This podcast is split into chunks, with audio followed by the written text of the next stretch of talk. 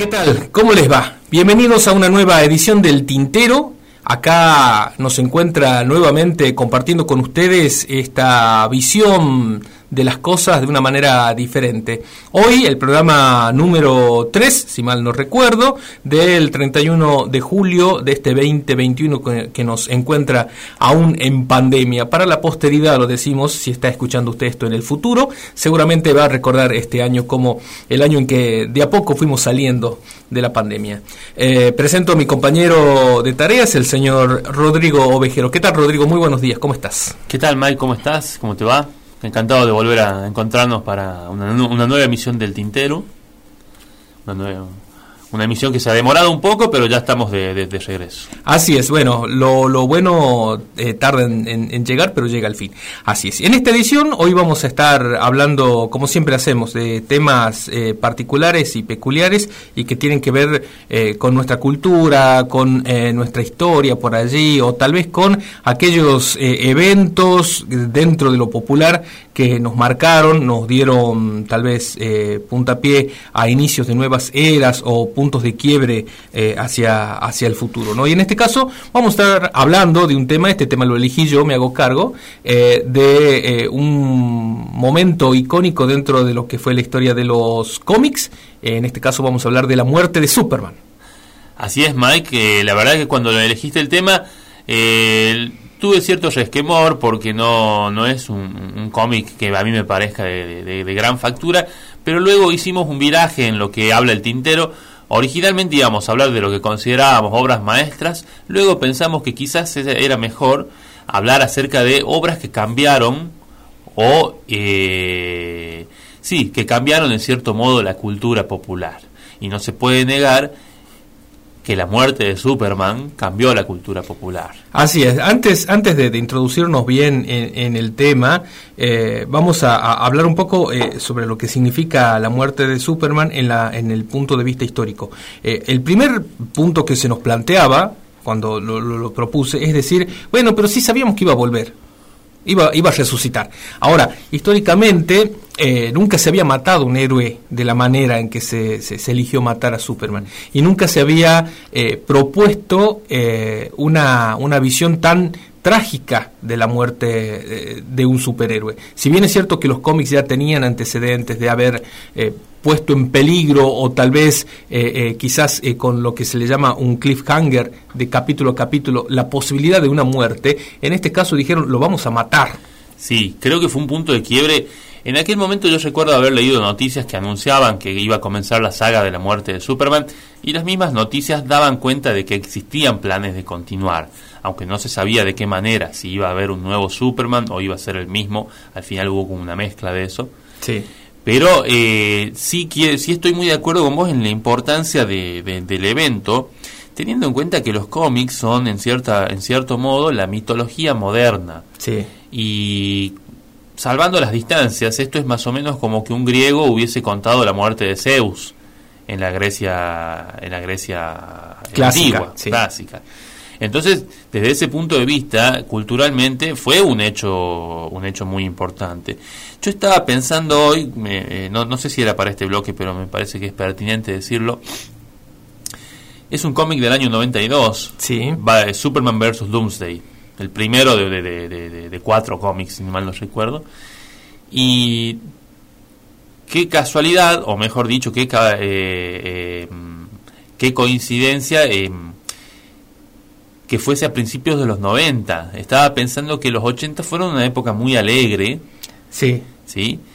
que con mucha música pop, con muchas películas eh, muy divertidas, con mucha obra artística en general muy optimista. Y los 90, eh, donde se da justamente también el grunge en la música, y había un desánimo general, incluso se veía en la vestimenta. De los coloridos 80 se pasaron a los monocromáticos 90. Exactamente, sí, sí, sí. Y salieron, bueno, otras eh, eh, tendencias culturales que marcaron la época, ¿no? Los 90 siempre van a ser recordados por los 90. Y uno, uno dice los 90 y piensa que fue hace 10, 20 años, y no, ya estamos seguro. rondando los 30 años atrás. Y en, y en, ese marco de pesimismo, la muerte de Superman también era, también era, era, era un, un, hito de pesimismo, digamos. Claro, El, es más, spoileando un poco este episodio de, del tintero, recordemos que cuando Superman regresa, regresa vestido de negro. Exactamente. A, tono con lo que fue abandonar una época colorida. Esto tiene que ver también con una crisis del petróleo que hubo. Como, como todo tiene que ver con todo. Sí. a los, en los, a principios de los 90 eh, y fines de los 80, que llevó a una nueva etapa de pesimismo en Estados Unidos que se vio reflejada en su cultura en eh, que una angustia existencial que antes no había, digamos. A eso le sumamos la caída del muro, el fin de la, Guerra Fría, la perestroika y todo lo que tiene que ver con los conflictos internacionales que Estados Unidos terminó ganando, pero a costo de qué? De, de, perder mucha eh, mucha parte de su cultura, ¿no? y todo, todo se veía negro y Superman, que era uno de los principales íconos estadounidenses, no podía ser la, excepción. Exactamente. Bueno, eh, eh, estamos hablando un poco del contexto de lo que significa la muerte de Superman. Eh, sobre la línea editorial de DC Comics, recordemos que pertenece a, esa, a esa empresa, eh, y, lo que hay que marcar eh, en esta primera parte es que la decisión de matar a Superman no fue una decisión que surgió de la nada, fue producto de que las ventas de los cómics en esa época de los 90 sobre todo en la primera parte, comenzó a decaer de una manera trágica, no había nada que entusiasme a los cómics un par de años antes surgió una de las mejores de las mejores historias dentro del, universo de DC Comics que fue eh, una muerte en la familia que fue la primera vez que la DC se arriesgó a decir vamos a matar realmente un personaje principal que fue la muerte de Robin dentro de la saga de Batman del, del primer Robin del primer Robin sí, sí, exactamente. Eh, lo mataron de una manera también muy cruel de una manera muy cruel. Los cómics comenzaban a ser un poco más eh, gore en ese sentido. Empezaban a mostrar un poco más de un poco más adultos también. Sí, un poco más adultos, con historias más más eh, más de perfiles psicológicos donde veíamos un guasón o un Batman un Robin mucho más profundos en sus personalidades con decisiones que realmente costaban y al ver, y a decir verdad a la DC le fue bastante bien con la venta de ese, cómic. De la misma época si no me equivoco es la broma asesina. Exactamente donde la hija del comisionado Gordon Bárbara Gordon termina en silla de ruedas por un ataque del guasón. Del guasón pero de todas maneras... Que entre otras cosas, discúlpame, eh, no solamente termina en silla de ruedas, sino que se da a entender que hay una suerte de abuso, violación y otras cosas en el medio que no deja bien y claro el cómic. que no deja, que deja ahí una zona gris el cómic, sí. Eh, de todas maneras, no dejan de ser personajes secundarios. No, no estamos hablando de, de, de Batichica y de Robin, pero todavía no se había animado el cómic con un personaje central como fue el caso con, con, Superman. Superman que además era el personaje más icónico de los cómics. Lo que uno relacionaba a primera en el primer pensamiento cuando pensás en, historietas. Sí, eh, em, la editorial decidió darle un giro, ya había dado varios giros con otros tipos de cómics, pero no definían en sí eh, la postura y eso permitía que, bueno, las ventas cayesen, la juventud de ese momento, que es el público eh, preferido de las editoriales para dirigir los cómics, comenzó a alejarse porque encontraba otras historias mucho más entretenidas. salieron muchas eh, novelas gráficas en esos años en los cuales este, la profundidad, como bien decíamos, eh, y, el perfil psicológico de los protagonistas era diferente, historias más reales, tal vez, eh, otros personajes. Y bueno, Superman quedaba ahí como el ideal, como lo, lo perfecto, aquello que por más que uno leyera la historia y esté mil veces complicados, eh, sabíamos que no iba a ser destruido, que Superman siempre ganaba. Es como ver un, partido de fútbol repetido, sabemos que va a ganar. Sí, sí, sí, Superman se había eh, anquilosado, eh, incluso en el mismo cómic hay referencias previas que, que vienen de la boca del mismo Superman, al, al hacer referencia a que había enemigos que lo habían malherido, que lo habían lastimado pero de todos modos nunca había habido una sensación de peligro real. Exactamente, sí, sí, sí, sí. Y bueno, los editorialistas, según cuenta la leyenda, eh, no sabían qué hacer y uno dijo, bueno, lo matemos. Y quedó. Bueno, lo matemos. Y esta, esta saga, que tuvo un total de siete capítulos, creo yo que son, eh, distribuidos a través de, de, de octubre del 92 a octubre del 93, recordemos que las los cómics eh, no salen de manera eh, semanal en Estados Unidos, sino que van saliendo quizás de manera mensual, a veces inclusive eh, bimensual, eh, dependiendo del título. Y lo que hacen, suelen hacer las empresas de cómics para distribuir de mejor manera las ventas, es ir eligiendo títulos, porque tienen varios títulos, en los cuales van poniendo partes de la historia. Entonces teníamos el título número uno como la Liga de la Justicia, el título número dos de esta misma saga, Superman, el título número tres estaba eh, eh, en el perfil de, de, Linterna Verde, entonces bueno, íbamos sumando diferentes títulos.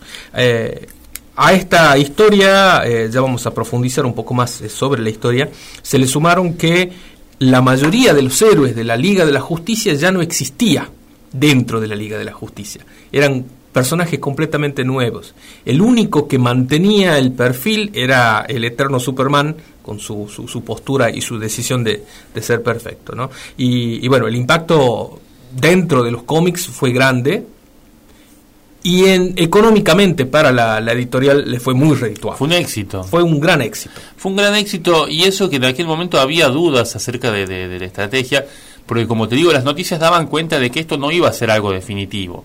Si bien no había una palabra de, la, editorial, o, mejor dicho, desde la editorial se decía, no, no, no, no, se va a morir.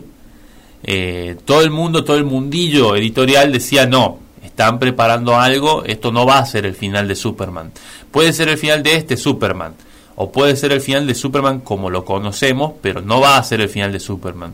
Y desde ese punto de vista, yo en aquel momento eh, pensaba que no iba a haber eh, realmente un, impacto y mucho menos económico, pero al contrario sí, sí lo hubo, una revitalización incluso de, los cómics. Sí. En aquel momento, en los 90, eh, Incluso eh, los cómics, en, no solo que los cómics pasaban por un mal momento económico, los cómics en general, no solo los de Superman, sino que además su influencia cultural era muy, mm. muy, muy baja.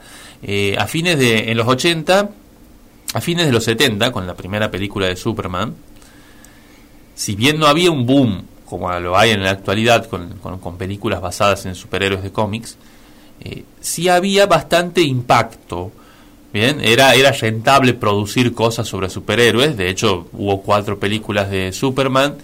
Y eh, en el 88, si mal no recuerdo, se estrena la primera de Batman. 88, 89 con, eh, con, Michael Keaton. ¿sí? Eh, entonces los, los, cómics estaban, tenían su, su, impacto cultural más allá de la página impresa, pero en los 90 realmente este era un mundo que estaba muy agotado, muy incluso se, se, algunas noticias daban analizaban la posible muerte del formato. Sí. En Argentina, por ejemplo, de hecho, en, a fines de los 90, el, formato murió. Se dejó de producir cómics. Se dejó de producir cómics. Eh, por lo menos a gran escala. Quizás había eh, revistas eh, independientes, pero lo que era Columbia, por ejemplo, la editorial desapareció la editorial Columbia. Sí, que era una de las... recordemos que la editorial Columba era la, la gestora de, Sí, de mm, cómics como Nippur, como claro, la revista Sí, sí, sí. Toda la obra de Robin Hood. sí, exactamente. y de Carlos Bosch, que era el, dibujante. también. Bueno, había muchos. Eh, Luis Arevalo, entre otras cosas más, que, que, yo solía leerlo de chico, esa, esas historias, porque, bueno, más que leerla, veía los dibujitos. Porque... Pero bueno, es un reflejo de cómo estaba en general en el mundo el mercado del cómic. Quizás en, en, Europa tenías eh, otra salud. Estaba Asterix en, en Francia Tintín también, en Italia estaba Dylan Dog, pero en Estados Unidos, que era el, productor mundial, el principal productor mundial de cómics, el, formato pasaba por un muy mal momento. Sí, a eso tengamos en cuenta que principios de los 90, finales de los 80, el, el, boom eh, del cómic comenzó a bajar. ¿Por qué? Porque llegaron otros formatos, el VHS, eh, la televisión por cable, eh, los cines también comenzaron a declinar en su, en, su cantidad de audiencia, eh, producto de que se popularizaron otros medios de consumo. ¿sí? Eh, la música también cambió, se, fue, un viraje también radical para la música y la industria de la música que luego feneciera allá por los años 2000 cuando los discos dejaron de venderse. Bueno, Eh, el primer bloque vamos cerrándolo ya de esta manera. Hemos hecho un breve contexto histórico de lo que significó la muerte de Superman. Ya vamos a hablar más específicamente sobre la muerte en sí y el cómic. Y luego haremos también un, repaso de lo que es personalmente cada uno. ¿Qué tenemos, eh, eh, Rodrigo? Hemos traído, como en todas las ediciones del Tintero, música doc. En este caso vamos a escuchar a Eric Clapton haciendo Superman Inside.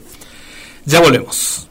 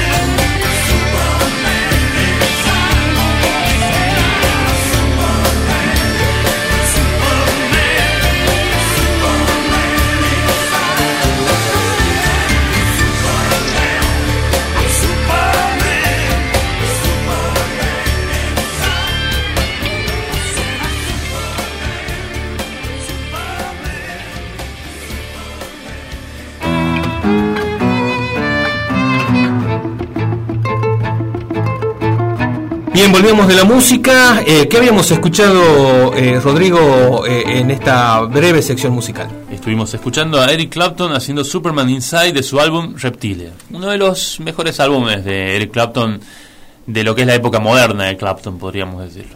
Así es. Bueno, ahora sí, bloque 2, vamos a profundizar un poco más sobre la historia en sí de la muerte de Superman. Este, esta novela gráfica, vamos a denominarla así, para, que, para englobarla dentro de lo que es eh, los cánones. Hacerte un paréntesis para discutir ¿Por qué darle el título de novela gráfica? Los cómics a mí me parece una forma de arte. Creo que no no no, no necesitan, no subir, necesitan subir un escalón por nombre.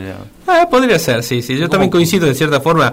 Eh, casi siempre el cómic fue tildado como de un género menor o, dedicado a un espectro de gente que eh, no consume literatura. Es decir, los que leen cómics no leen libros. Sí, una, una discusión así.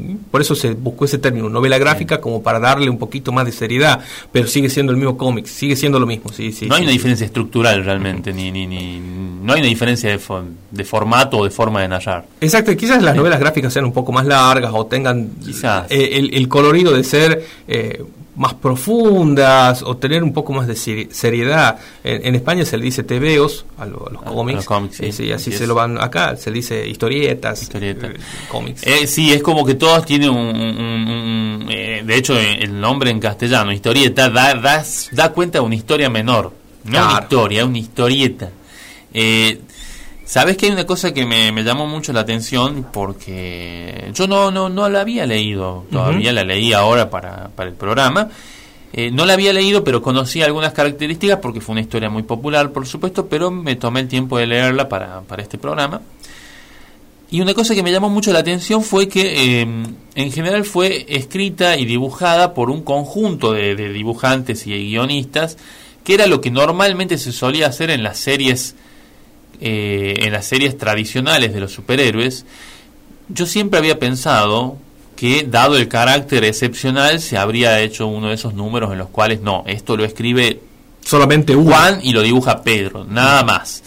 Que era lo que pasaba con, con, la broma asesina o, con una muerte de la familia. claro, que son por ahí historias que son independientes. Claro, Pero en este caso no, fue como continuó la línea incluso. Sí, incluso tiene un dibujo que no es el más cuidado la verdad que uno, uno hace la lectura del cómics para todas aquellas personas que ahora estén interesadas en ir y leerle el cómics, se va a encontrar con, que sí, con que no es el más artístico de los dibujos, ni tampoco es la más profunda de las historias. la historia es muy lineal, es surge un super malvado villano, super poderoso, todopoderoso de las entrañas de la Tierra, eh, eh, el cual comienza un, camino de destrucción que lo lleva a Metrópolis y en el camino va encontrando a superhéroes que no pueden derrotarlo. Se lo encuentra Superman y Superman en toda su imposibilidad de derrotarlo termina dándole vida para evitar que este monstruo siga siga matando. De hecho, sí, eh, es como no, no tiene diferenciación de los cómics anteriores eh, uno pensaría que le daría mayor gravedad a la, historia previa, incluso a la presentación del villano, pero no, es como, es, es un cómic más de Superman. Sí. Lo cual también da cuenta de quizás de una decisión editorial. Es decir, eh, es parte de la historia. Sí, creo yo que eh, en ese sentido la editorial pecó de arrebatada para mí. para mí fue, bueno, lo matamos a Robin vendimos bocha de, cómics, lo matemos Superman. Y ya que estamos, lo matamos en un año y bueno, rápido, porque no tenemos tiempo de hacer una profundidad. Muchos de los eh, supervillanos que lo enfrentaron a Superman quedaron congelados, además en el mismo cómic se, se, lo expresa, porque no fueron ellos los que lo mataron. ¿sí? Tantos años luchando un Lex Luthor, que en esta historieta aparece un clon que dice ser su hijo, mucho más joven.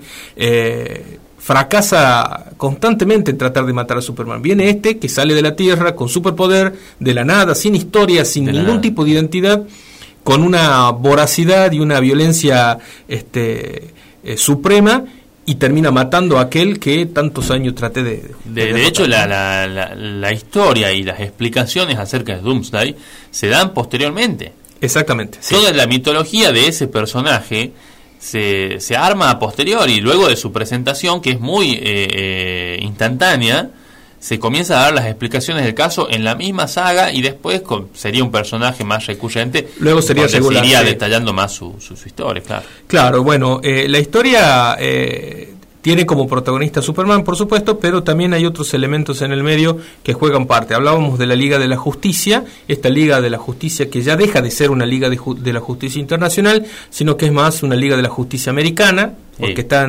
abocada directamente a ese país. Eh, que tiene integrantes que no son los clásicos. No está ni Mujer Maravilla, no está el Linterna Verde de Hal Jordan, no está Flash. No está Flash, no está Batman. tampoco. Que colaboraba de vez en cuando con. Exactamente, no está Batman, no está Flecha Verde, no, está, Aquaman. No está Aquaman, no están los clásicos. No están, no están los importantes, incluso creo que también eso fue una decisión. ¿Por qué? Porque tenían que hacer que a los demás los derrotara con facilidad.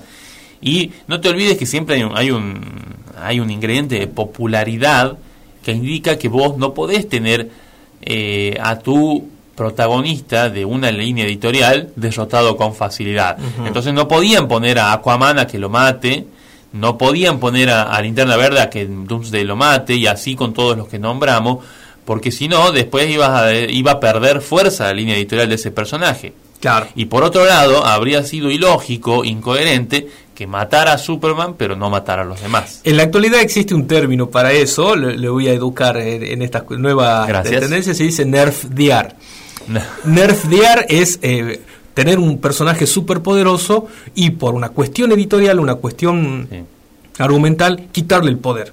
Como sucede, por ejemplo, si lo tienen claro, en Avengers vio el personaje este, Visión. Sí. Visión surge de una piedra del infinito y es superpoderoso. Es más poderoso que todos. Sin embargo, en Avengers, eh, tanto eh, en la Guerra del Infinito y en la siguiente, bueno, la siguiente no está porque está muerto, eh, lo nerfean, le bajan completamente el poder. ¿Para qué? Para que no tenga un, este, un enfrentamiento tan grande con el villano central. Sí, creo que también eso también es una incoherencia narrativa en realidad. Porque... sí, son, son recursos. Son, sí, pero bueno, existen los recursos que mantienen una lógica interna y aquellos que no, donde por ejemplo bajar o subir la, el poderío de un personaje eh, se, se utiliza de acuerdo a las conveniencias de la trama.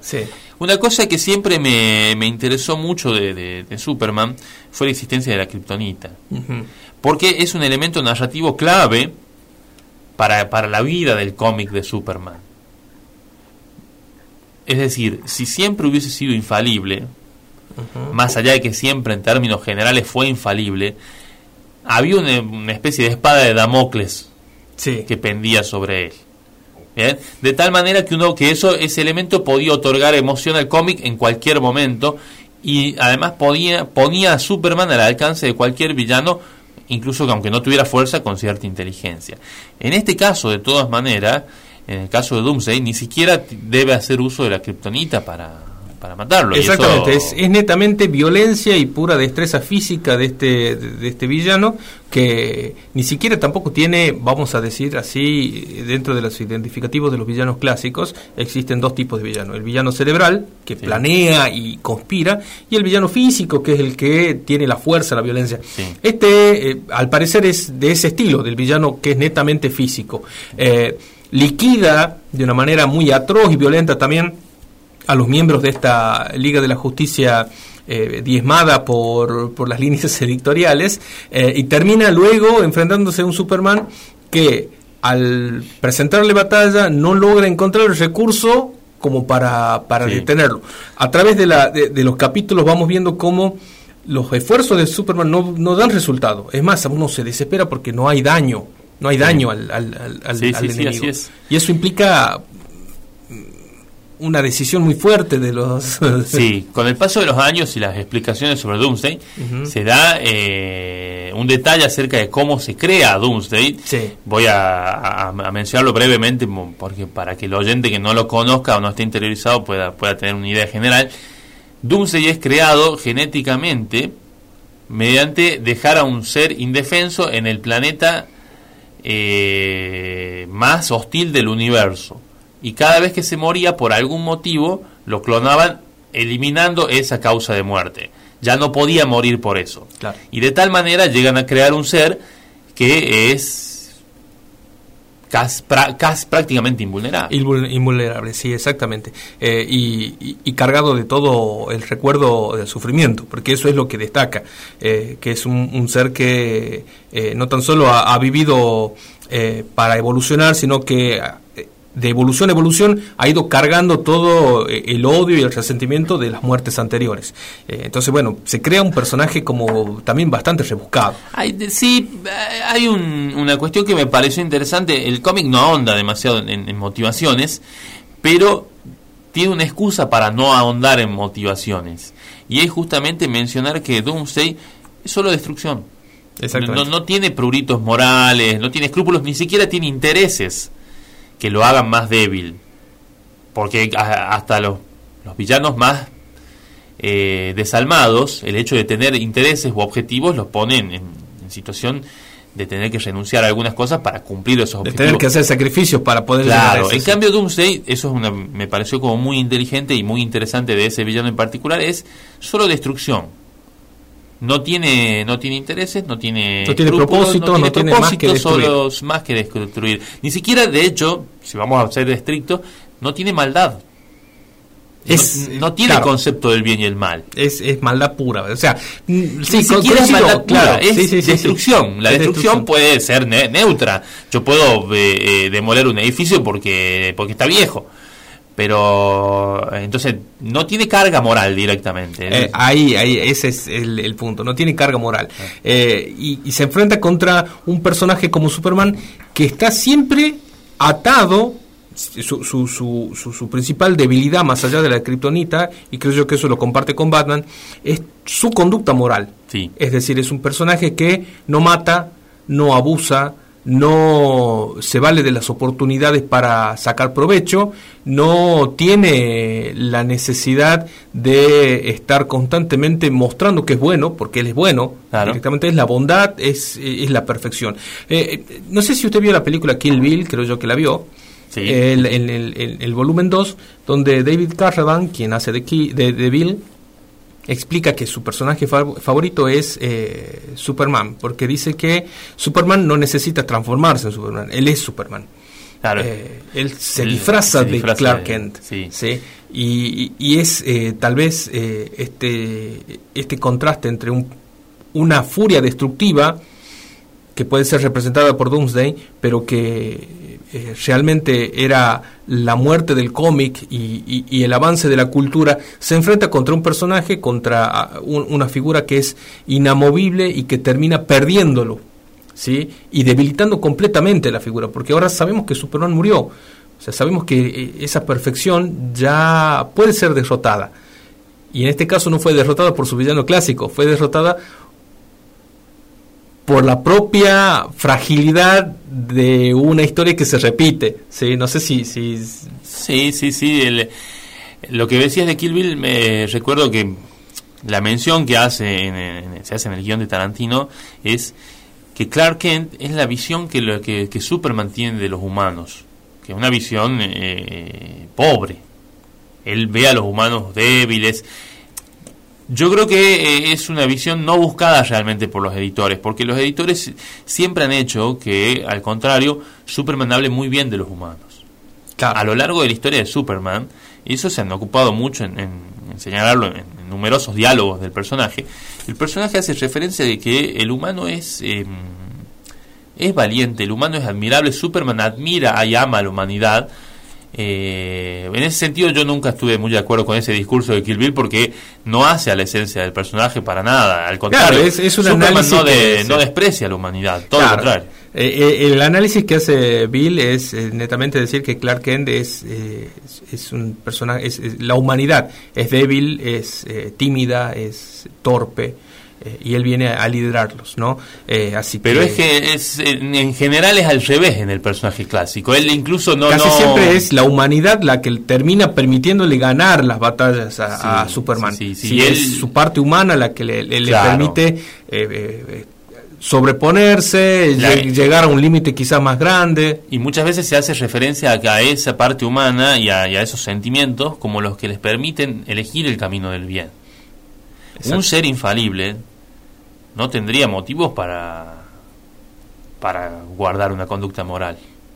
Y, eso está visto en las nuevas sagas de, de, cómics que surgieron a posteriori, como por ejemplo una, un cómic que ahora está llevado a, a dibujos animados como es Invencible.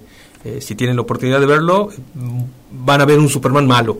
Ahí porque es eso lo que se plantea. Bueno, eh, finalizamos este segundo bloque, hablamos un poco sobre eh, la historia en sí del cómics, ya vamos a volver con más de este tintero. ¿Qué escuchamos de música ahora, Rodrigo? A continuación vamos a escuchar a la gente de R.E.M. haciendo Superman, justamente. Ya volvemos.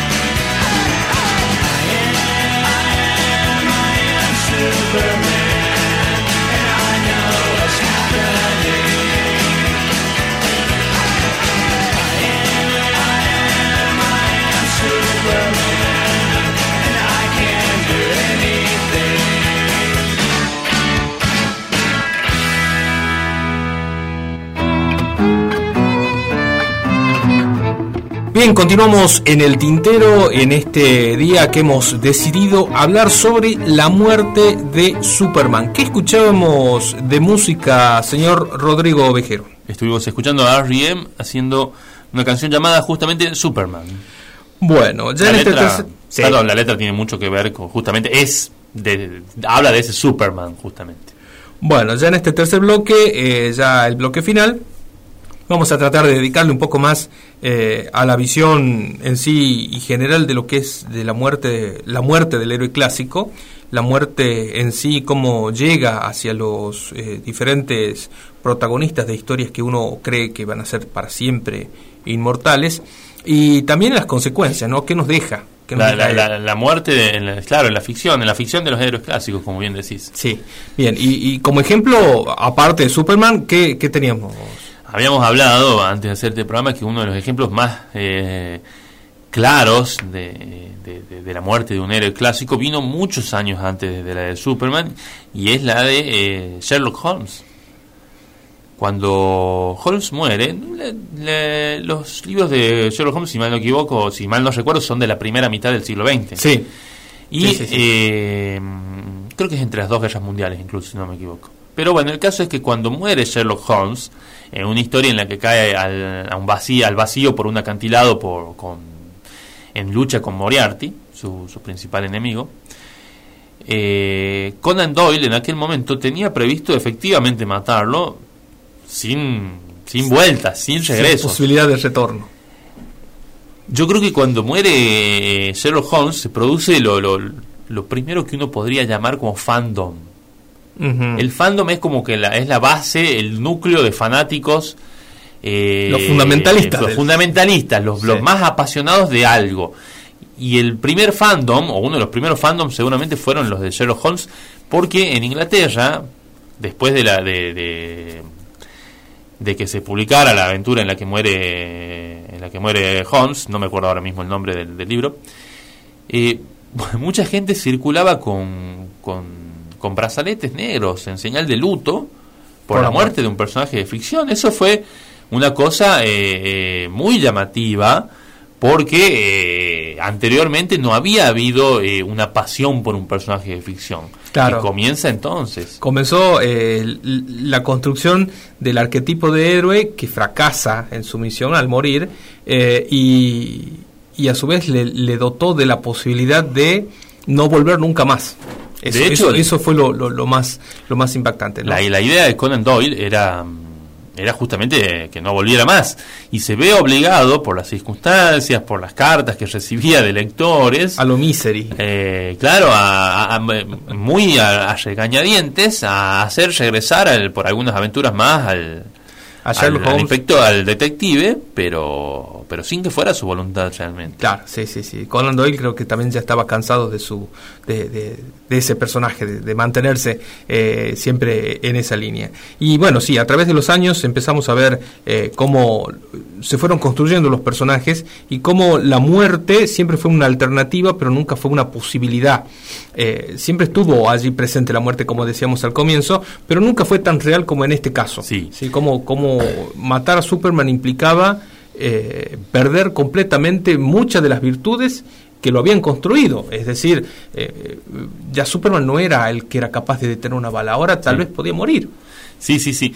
Y lo que dio, dio inicio, la muerte de Superman dio inicio a que las demás editoriales, Marvel sobre todo, eh, y los demás personajes en general se animaran a decir, bueno, vamos a matar a nuestros personajes. Yo creo que al, día de hoy el único personaje que está indemne, que, sigue vivo, es curiosamente el más humano de todos, que es Batman. Sí, Batman sigue siendo eh, Bruce Wayne, no hay otro Batman. Más allá de que hay algunos universos alternativos, pero no hay una historia donde Bruce Wayne se murió.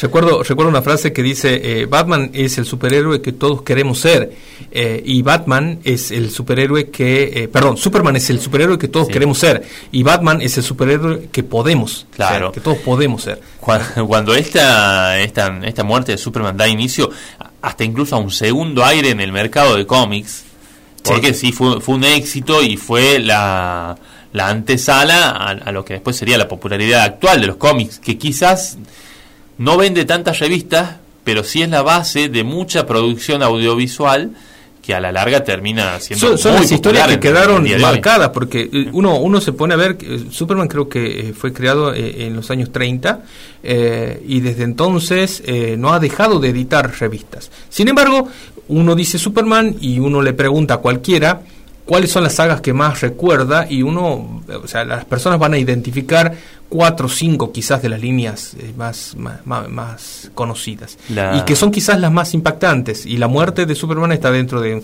Como me, quería aprender a lo que vos decías sobre la decisión de otras editoriales de de matar sus superhéroes. Es interesante, como hablábamos antes eh, del bloque y durante la, música, eh, cómo luego de esto comenzaron a darse los multiversos, cómo eh, los héroes dijeron, o, las editoriales dijeron, bueno, vamos a matar a este héroe, pero por las dudas vamos a crear otros del mismo en otros universos como para mantenerlo. Porque, a ver, había una decisión también de... Había un negocio de cuidar. Vos no podías llegar y matar a Spider-Man y simplemente no hay más Spider-Man. Pero si vendemos revistas, ¿por qué no va a haber más Spider-Man? Y también, por otra parte, no se podía volver a utilizar el recurso de la muerte y resurrección, como fue el caso de Superman, porque si todo el mundo usaba ese recurso, todo el mundo iba a pensar, bueno, no, no tiene importancia ya que la gente se muera. Otra vez lo van a matar. Otra vez lo van a matar y se va, o sea, si vos vas a poner la resurrección, la, el, peso narrativo de la muerte es nulo. Y entonces lo que hicieron fue decir, bueno, vamos a hacer historias alternativas, universos alternativos. En este universo, Peter Parker, el hombre araña, se muere y viene Miles Morales o, cualquier otro de, los de los, Spider-Man alternativos, pero no lo vamos a, matar y resucitar porque es peor en definitiva. Sí. dejemos que The Amazing Spider-Man, que es la serie principal, continúe intacta y lo matemos en este otro universo alternativo. Y los universos alternativos fueron una forma eh, que, abrió mucho las posibilidades narrativas. Sí, bueno, dentro de los universos alternativos, eh, y creo que es posterior a la muerte de Superman, eh, comenzaron a surgir historias que fueron denominados y sí, What If, claro. que ahora está por estrenarse una nueva serie de, de, Marvel que es animada y que tiene, tiene relación con eso. Y si fuera así, y una de las más clásicas de Superman, casualmente, eh, es una que se llama Hijo Rojo, el Hijo Rojo, eh, Red Son, que plantea la posibilidad de que Superman no cayera en Kansas, en Smallville, sino en la Rusia comunista, y no se convirtiera en el héroe eh, de, la cultura americana, sino en un defensor del comunismo. Superman Hijo Rojo, sí, está muy bien pensado. Es, bueno, y eso abrió la posibilidad de decir, ¿y si creamos otras historias que tengan que ver con esto? Y una de las que nos toca a nosotros como argentinos fue eh, Nafta Super. Sí. Eh, Kryptonita se la llamó al, al, libro eh, de Leandro Loyola, que habla de un Superman nacido caído en Argentina, criado en una villa y que se dedica a la delincuencia con una banda que está compuesta uno a, medida que va leyendo el libro va identificando a quiénes son los este, los héroes que lo acompañan sí, eh, y hasta super hay una película de hecho. hay una película sí. sí que surgió con un elenco este conocido que está Pablo Rago está Juan Palomino el mismo Capuzoto haciendo de, de Guasón que es un detective de la policía. Y hay un personaje allí que se llama el Tortuga y el Tortuga es el que derrota finalmente a Superman en representación de, de, Doomsday. que es el es un es un capanga de la policía que es anti anti eh, motín, bueno, tiene toda una historia. Sabes que hay eh, la, la, la, pervivencia de Superman, el hecho de que haya eh, nacido entre los años 30 y en la actualidad continúe su, su, su andadura lo, hace que vos, viendo la historia de Superman, veas mucho el reflejo de, situaciones y, momentos culturales históricos. No es casual, de hecho, que uno de una de las eh, de, de, las afirmaciones que se hace sobre Superman, más allá que no proviene, creo, de, obra de sus de Siegel y, Schuster, sus creadores, es que fue una reacción optimista inconsciente a la Gran Depresión. Sí. Que por eso nació en, los años 30, cuando la economía de Estados Unidos, desde luego del, del lunes, viernes negro, perdón, sí, viernes negro, eh, entra en la Gran Depresión, la primera gran crisis económica mundial que tuvo su epicentro en Estados Unidos. Eh, como reacción inconsciente se crea a Superman, como decir, podemos salir, podemos superar esto, superar lo que fue, lo que sea, porque tenemos a Superman. Superman, de hecho, no casualmente también sus, colores son los colores de la bandera de Estados Unidos. Eh, es una, una cuestión muy arquetípica. Muy arquetípica, sí, esa, esa es la palabra, sí. Eh, como a través de la figura de este personaje hemos visto cómo la cultura americana, sobre todo norteamericana, somos también de, de, una América más, más continental, em, ha ido mostrando eh, los vaivenes eh, históricos que eh, a, los cuales se ha sometido el personaje. vimos, como decís vos, un, superhéroe creado en los 30 para superar una crisis, luego durante la Primera Guerra Mundial, y perdón, la Segunda Guerra Mundial fue un, héroe que era más dedicado a los chicos para que se olviden quizás de la posibilidad de, o de la crueldad de la guerra que se estaba viviendo. Y luego en los 60 y en los 70 fue un defensor a ultranza del modelo norteamericano en contra del comunismo eh, no, no, no solo eso, en, en los 60 y los 70, recordemos que Superman no era todopoderoso realmente al principio. Podía saltar edificios, pero no volaba. en los primeros cómics. Exactamente, sí. Tenía mucha fuerza, podía detener un tren, eh, una bala, pero no era, no, no, no podía mover la luna como lo haría después. Eh, y volver el tiempo atrás, como en la, y volver el tiempo atrás, como en la, película, en la primera película. Es muy curioso cómo, cómo la reacción a, los momentos históricos se, se, refleja en Superman. Y en este punto lo que quería explicarte era que con posterioridad a la, al final de la Segunda Guerra Mundial y durante la, los momentos álgidos de la, de, la Guerra Fría, y Superman adquiere poderes eh, inimaginables como una respuesta de eh, inconsciente de decir tenemos defensa contra la amenaza atómica. Sí, sí, sí, sí, sí, sí, sí. sí. Antes Superman era muy poderoso, pero no era más poderoso que una bomba atómica. Y luego se lo, se le otorga más poder porque es muchas veces las historias eh, de ficción son em, son eh, reflejos reflejos de, de, tus de, de, tus represiones eh, psicológicas digamos. O sea voy a hacer que este tipo haga lo que yo no puedo hacer. Nosotros no podemos evitar si cae una bomba atómica estamos todos muertos y no puedo vivir con esa certidumbre. Tengo que aunque sea darme la posibilidad de un salvador alguien que, pueda detener, alguien que pueda defenderme de esto. Es lo que hemos venido haciendo como, humanidad desde el principio de los tiempos. Es decir, no, no, tengo mucho miedo a la muerte, no nadie puede salvarme de eso, entonces esto voy a ser como muy agnóstico lo que voy a decir, pero voy a, crear un tipo que me va a salvar hasta de la muerte. Bueno, voy a crear un superhéroe que me va a salvar hasta de la guerra atómica. Bueno, y, dentro de las visiones, ya que hablaste del agnosticismo y, de la figura de Superman como un salvador, eh, en las últimas películas que se editaron, eh, dirigidas por... Ah, Zack Snyder. Sí, sí, sí, sí, Se ve un Superman, tanto el hombre de acero como Batman Super versus Superman, se ve a un Superman que está plagado de alusiones y de simbolismo cristiano. Sí, con la, referencia que se trata de una, de una deidad. De un Jesús, tal vez, de un Salvador, de un Cristo, de, un Mesías, eh, se lo ve constantemente o haciendo símbolos de la cruz o tal vez eh, tomando la iconografía cristiana para mostrar eso, ¿no? Y es interesante. La, evolución de Superman es muy interesante porque además marca cómo se le puede ir de las manos la creación a sus propios creadores. Todo lo que ocurre posteriormente con Superman no estaba ni siquiera en las imaginaciones más salvajes de Siegel y Schuster. Nunca habrán pensado, o quizás nunca pensaron, este es un tipo que puede ser tomado como una alegoría de Jesús, o que puede ser tomado el día de mañana como... Eh, eh, eh, el nuevo Hércules. el nuevo Hércules, o más que Hércules incluso, un dios. un dios moderno. Sí. sí, creo yo que en ese sentido los autores aparte de haber sido estafados y haber recibido muy poco dinero, además, históricamente fueron, no, no, tenían idea de lo que estaban, lo que estaban y, Y algo que no me quería olvidar de, de comentarte era Qué difícil que es la muerte del arquetipo.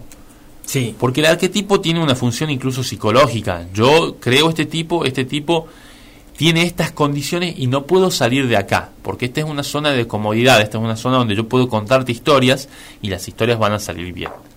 Entonces, cuando uno decide salir de ese arquetipo, ¿bien?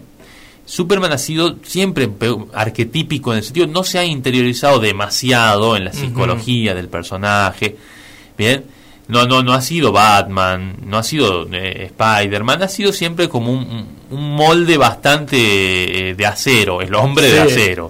no se lo puede moldear. ¿eh? no, no, no, no, ha, no ha tenido grandes variaciones en su personalidad a través de los años.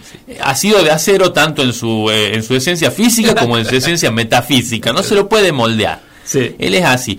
Y tocar ese tipo de arquetipos, eh, eh, tocarlos, digamos, cambiarlos, incluso les quita, eh, les quita fuerza en, la mente del lector, porque, o sea, ya no estoy leyendo acerca de un arquetipo. Claro, ya, estoy, leyendo acerca de un personaje. De un personaje falible, sobre todo.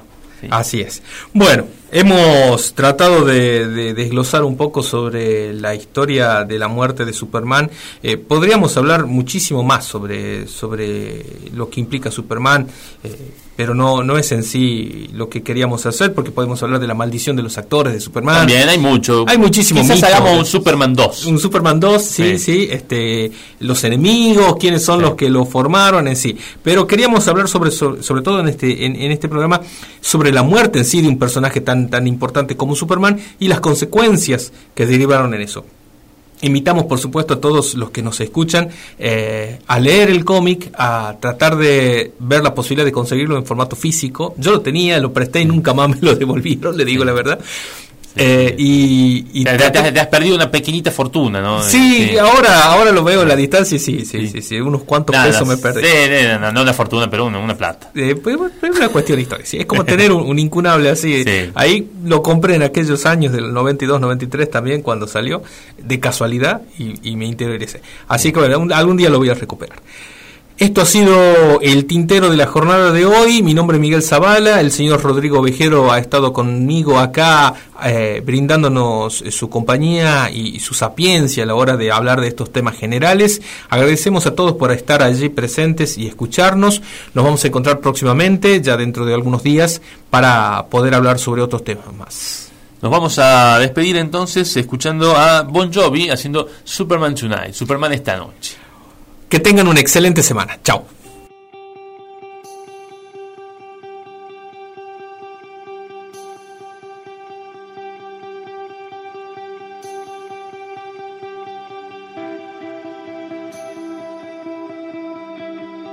There's something about you I wanna rescue. I don't even know you, so what does that mean? Maybe I'm cynical, painfully logical. You're tragic and beautiful, that's good enough for me.